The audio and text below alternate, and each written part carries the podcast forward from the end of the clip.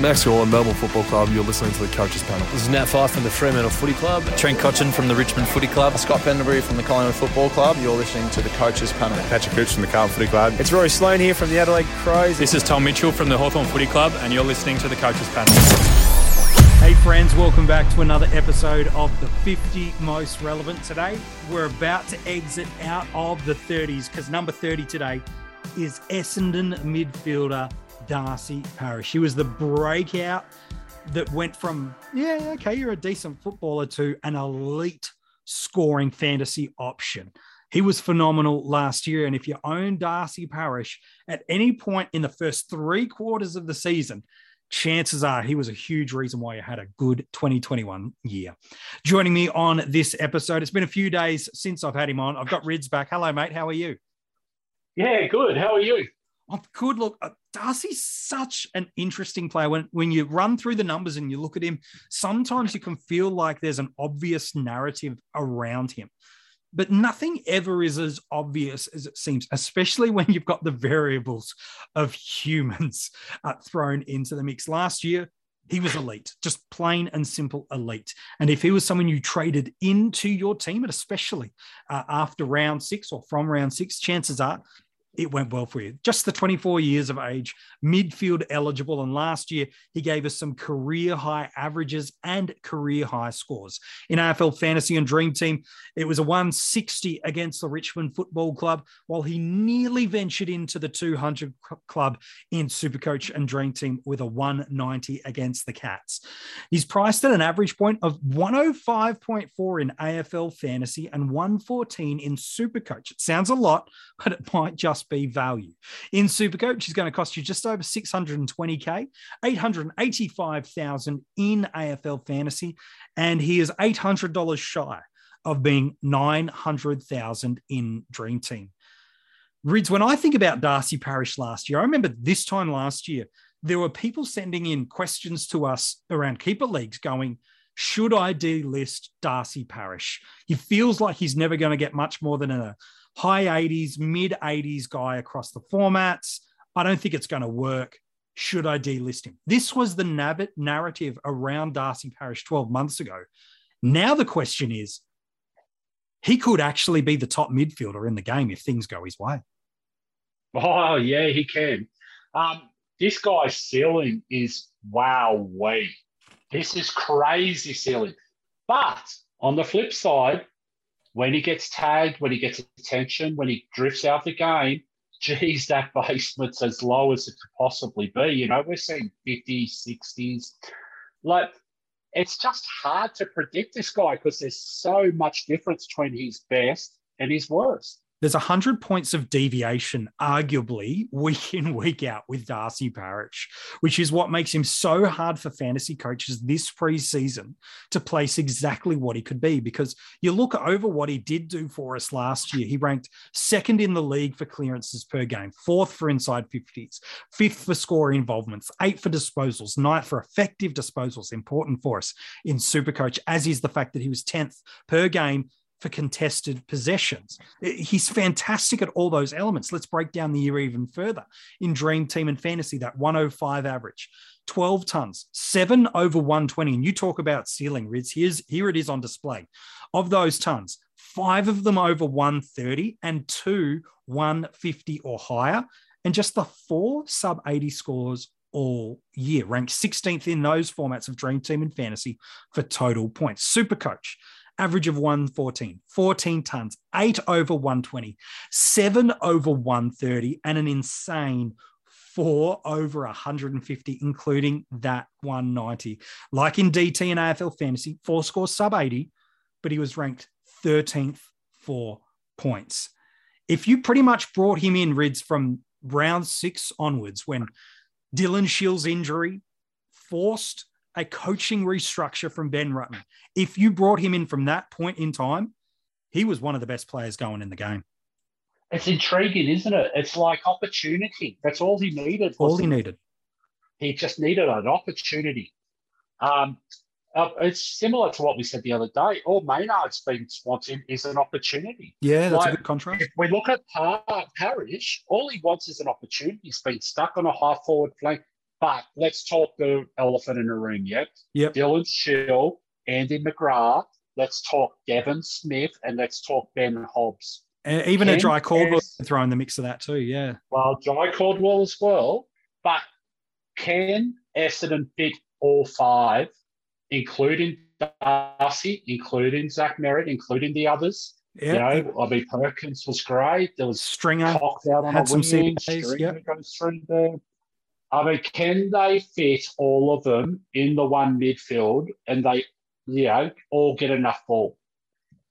Well, that, that's one the of the things question. that I noticed, one of the big things with Darcy Parish is was when he played that role, he would just find the ball. 30 plus disposals, Every 40 plus disposals. He was breaking records for Essendon. Yeah. One after the other and after Winning medals for best on ground, getting Brownlow votes, amazing.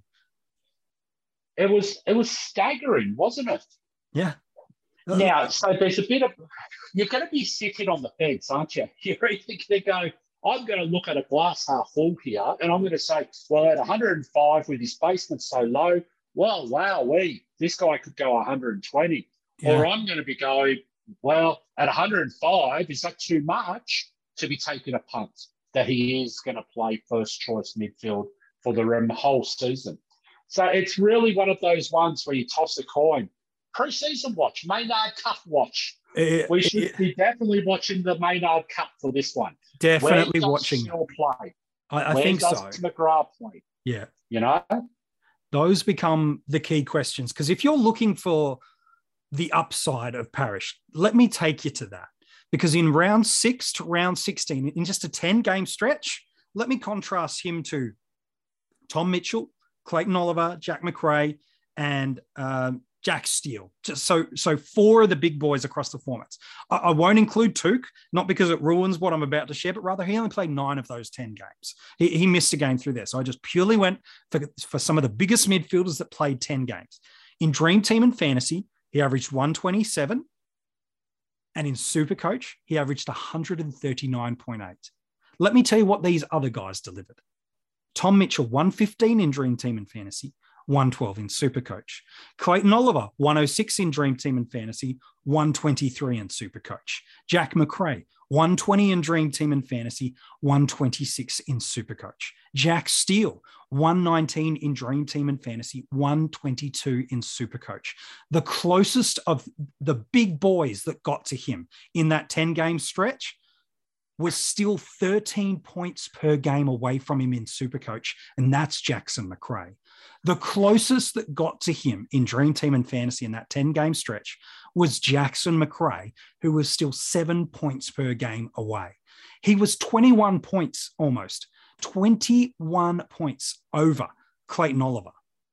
He was nearly, nearly 27 points per game more than what Tom Mitchell was giving you in Supercoach. This is the upside that Rids you're talking about, while the downside, I suppose, is the fact when he did play with Dylan Shiel, which is seven games last year, he averaged 79 in Dream Team and Fantasy and 84.3 in Supercoach. To put that into splits, he averaged 38.6 points more in AFL Fantasy and Dream Team when he played without Shiel and 43.8% more points, uh, 43.8 po- more points in Supercoach than without him. Uh, even more specifically, if you want the numbers, over the final five games of the year. So even with Parish playing through the midfield, then 84.4 is what he delivered in DT and fantasy, 87.8 in Supercoach. That tells the story for us right there, doesn't it, Rids? It feels like at his price, we're either going to get 20 points of value or going to get shortchanged 20 points of value. I feel dizzy after that, MJ. That's a lot of numbers in there. Numbers. A lot of numbers. I'm not a number guy by the but most best of times, you know, but I'm feeling a bit lightheaded now. I've, Yeah, take a lie down and have another coffee. the reality of the situation is for Darcy Parish, it's very simple. Yes, What is his role? good question. Who's fit? Yes, And what are they going to play if he continues to be in the midfield? Now, I think Essendon had such a great year last year, but it was on the back of Stringer being the clearance king, okay, from the centre bouncers. Mm. It was on the back of Parish having a best, you know, season best Career season. career season, blah, blah, blah, blah, blah. And then on top of that as well, it was on the back of people missing out through injury. Shiel, McGrath, Caldwell. Yeah. Exactly. So where do these guys play when they come back? Because if Essendon are going to still rely on Stringer having those clearance numbers in the Yep. midfield and centre bounce um, clearances, and Parish getting the numbers he did, that's going to only push a Zach Merrett out to a wing. That's Mhm. only going to give opportunity for a Shiel maybe to go half forward, McGrath half back. Whatever happens in that is going to be intriguing because I can't see a world where Darcy Parish isn't in their first mid rotations. Has to be. Has to be off that season. Yeah, I just don't see a world of it. Yeah. I mean, we're talking like he was in Brownlow calculations late last year, you know? Yep. He had that good a year. We're talking about a guy who, like, he just, well, he didn't really win games of football, but he kept Essendon single handedly in games of football that they weren't really, you know, should have been in. yeah. Like, that's how good he played. I just don't know whether that's sustainable. And I think there was a couple of 60s late in the year, especially against Adelaide and GWS. yeah, got some a bit of tag attention. detention. And none of them were Yeah. really big taggers. Like you, you mentioned that Crows game, uh, Harry Schoenberg, just in his second season, who's never played accountable footy in that way, kept him to a really low score. So you're right. I think those are the concerns for us: is the role of him, the role around him, and how does he handle this bigger attention? Yeah, but he enters this pre-season now as potentially their number one mid. Yes, I think And that's so a fair they've call. got the whole pre-season working around what are they going to do? How's their midfield going to work with Darcy Parish as their number one mid? Yeah, Like that's, that's how big it is. Like, I mean, we just don't know. There's just too many question marks at this point in time. But the fact is, if he comes out and he goes bang bang, okay, it scores 140 round one, Mhm. 140 round two, and Jack Steele or Touk Miller come out and you've started them in, and they go 90 90. How I mean, are you going to be able to go Touk to or a Steele to Darcy Parish yeah, that's a big, round two? that's a big conundrum right there. I can tell you now, though, the the flip side to that is if you start Darcy Parish okay, Mm. from round one, and he doesn't set the world on fire after two rounds in the limited trade formats, he's an easy trade out. Yeah. Yeah, he gives you, You the, can the go look and and see of those guys. Yeah, Well, he's 130,000 less than Steele and Touk and, you know, around the $150,000 mark. So you could actually go and downgrade somewhere, get a decent be negative break even, you know, Yeah. whoever, and get him up to one of those other guys if that you weren't 100% sold on if need be. Yeah, So there is a world where he's absolute. If you're gonna, if you're keen on him, you start him. yes, But there's also another world. If you're not keen on him, can you bring him in for one of the other guys that you are keen on after two good rounds? yeah, and, And I- that's hard, man. That's a that's a tough question. That the we've got very limited games last year with Parish as a midfielder, Shiel, Caldwell, McGrath, Merrett all playing, and Stringer playing as a centre bounce midfielder. And when I say limited, I mean there's really one, and in terms of them playing full games. And probably that's the elimination final that didn't even count in fantasy last year. But for what it's worth, and it is the narrowest of games of data 35 touch game, and he scored 122 in Dream Team and Fantasy, 169 in Supercoach. And the Dogs even tried to tag him during that game because he was so influential early on in the game when it when it was uh, a questionable um like the halftime it was five goals four to four goals seven it was at that point that they tagged Parish, and the game was lost pretty much from that point on for the Bombers. So there is a world where he could be 20 points of value and be the number one or pushing that mantle as number one midfielder. Oh, he could also just be the biggest burn man of the year. I just don't know, mate. He's so hard to place because equally they both feel viable. I just don't see him. Okay, and this is going to be a massive preseason call. Okay, so why not? It's it's January. It's the middle of January. Why not? This is going to be absolutely massive. So I'm going to make a statement now. If you like Darcy Parish, he has to be started with. I agree. Now, the reason why I say that is if you miss 140s, we know he's going to have 50s and 60s. There'll be tag later. games. Yeah. Okay, we know that's how it works. So you want to start with him and then move him on if it doesn't work out. Yes. I can't see a world where you would upgrade or trade him in or trade into him after round two if you don't start him. So I mm. actually think he's one of those ones, and it's massive, massive risk, but the reward is stupidly crazy. Okay. If you are big on Darcy Parish, he has to start in your team. Yep. I That's think, just how I think of it. I, I think that's if 100% right. If he does get off to a flyer, I don't even think you can upgrade to him. I just think he's a one and done. Yeah, it feels very mythical like that. Of it's the decision is made before the first bounce um, of their game against the Cats, um, of, of whether or not you're going to be on board or not. And there are always variables that come in the year that can change stuff. But but I, I'm I'm of that belief too. If you love him, there's enough upside there to pursue him, and you need to back that in.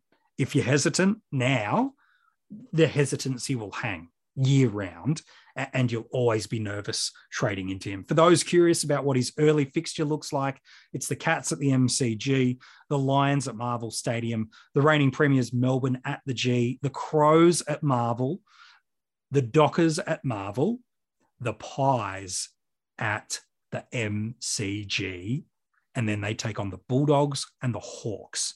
So most of the start of their year is Melbourne based. Of course, that's all purely dependent on COVID variables throwing that out. They, they do not leave Melbourne um, until uh, they get into round nine. They got a couple of tough games there the Bulldogs, the Demons, and, and maybe you could say the Lions. Could be some tough matchups through that midfield. But that's a pretty friendly fixture for the for the Bombers. And I don't see any scary matchups too much, uh, especially over that first six weeks for him. Okay, so we'll just there's two things to this. The round one matchup, Geelong. Yep. He absolutely dominated against Geelong last year, He okay? did. But Mark O'Connor didn't play. He that did not. game. That's true. Good catch. So if he dominated and Mark O'Connor's named round one and he's still in that tagging role, Watch you can guarantee that's where he's going. Yeah. He's going to Darcy Parish. Yep. Okay. It's good catch. Because Darcy Parish absolutely smashed that game last year. Yeah, he did. Well, there was the 190 super coach game. Yeah.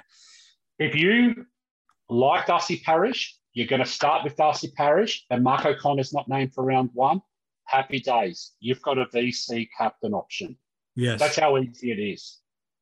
yep. So I absolutely think it comes down to it's personal preference, it's personal liking. I think at If this point, yeah. like the guy, you just got to go with him. Like I mean, there's how many times through the seasons, okay, that someone absolutely loves a certain player, and Hmm. as soon as they start flying, they're like, "Oh, I wish I got him. I wish I trusted myself." Who cares? But how many times have you actually said, "Oh, why did I start him?" Oh, no, no, no. No one says that because you just trade him out and you move on. Just Yeah. back yourself in. Back in. You, if you enjoy watching the guy play, and there's no reason why you don't, because No. this guy's an absolute beast in the right role. Yep. Just just start him, play, enjoy it. You know, just lock on, just jump on board, and you can trade him out. And you know what? By round five, no one even remembers that you started Darcy Parish, who went 80 80 round one and round two. That's Who true. cares? Yeah. This is No, what I'm true. sort of saying to people. Don't be that person. Yeah. okay. Good call. Good advice. Anyways, No, I love a good preseason um, Rids bit of advice and a Rids rant. It's uh, it's a nice bit of work. He, he has to be on your watch list, ladies and gentlemen, regardless if you might have discounted going, oh, it's because of Shiel, it's because of the no, no, no. refocus. It's a new year. They've had the whole year to train him through that. They've got that structure now. They've got Kelly into the back line. They've got Heppell into the back line. They've had the year, to, the preseason to train together. Perkins has got another year of preseason and craft through that forward line. It's a much more defined midfield now than it was 12 months ago. And so, for at the very least, consider and watch Darcy Parish because he could be a make or break pick in 2022. Drafts is interesting for me though, Rids. He's currently ranked um, just by points. He was ranked 16th in Dream Team and AFL Fantasy Ultimate Footy format and 13th in Supercoach. So he's top 20 on points. But I'd actually be a little surprised, given there are the variables around him. I'd actually be a little surprised if people go for him in the first 20 picks, especially with the forward premiums that we know that we have picked up from champion data. But how much are people prepared to slide on him or jump for him? There could be a wide three or four draft round range from anywhere from the second round to the fifth round, depending on how bullish someone is about him. I just think he's an M2 option. I think drafts. he's M2 as well. I think you pick your guy that's absolutely your absolutely knows he's nailed on a spot, he's cemented, he plays his role, he does everything. You get him you get that 105, 110 points guaranteed no matter yeah. what, you know, and then you just lock in. You know, I'm talking guys like Macrae, Touk, Steele, you know, Mitchell. And so on and yeah. so forth. You know, the ones that just come in week in, week out, Petrarca, Oliver, yeah. you know, all of these guys, there's a there's a plethora of them. Yeah. But then what you want to do is you want to take that risk at M2 and you want to take a punt on a guy that people don't want to take a punt on. Mm. Where if he flies, he flies and yeah. he wins the games of football. And, but the thing is with um Darcy Parish is you can't trade him. Okay, if he has no. bad games, don't no, trade you've got to back that in. Him. Yeah. You just keep him on the field. You play him through because he is going to have games where he is going to dominate. There's yeah, no problems about that. It's just that deviation's just so big. You know, you might get a 61 week, you might get 100 the next, like you might get 180 the next. Who knows with this guy? But the thing is, you just got to back him in. And yeah. that's why you want to get that solid, locked in role guy at M1. Yeah, I, th- I think that's really, really good advice, man, on, on both counts. Uh, if you want to go back and read the article on Darcy Parish, all the stats and the numbers that I said, that if it gave you a headache like it did Rids, you can go and check them out for yourself. It's online now for you, coachespanel.tv. Hey, Rids, appreciate your work today on the episode. Yeah, it's so easy, man if you want to go and read all the other players' articles that we've revealed so far, uh, 20 odd players so far already done in the 50 most relevant, nearly halfway. You can go and check out at coachespanel.tv. Tomorrow, we venture into the 20s. And it's an interesting podcast we've got lined up for you as we head in there. If you do want to get that podcast early, it's available for our Patreons now. All the links to join up to our supporter group are at coachespanel.tv. Number 29 has been arguably the most hyped player of the past two preseasons. And it might be a bit unfair, but he really hasn't lived up to the hype. Is it third year lucky for this player? Who is it? And will it be his year in 2022? We'll discuss that tomorrow in the 50 most relevant.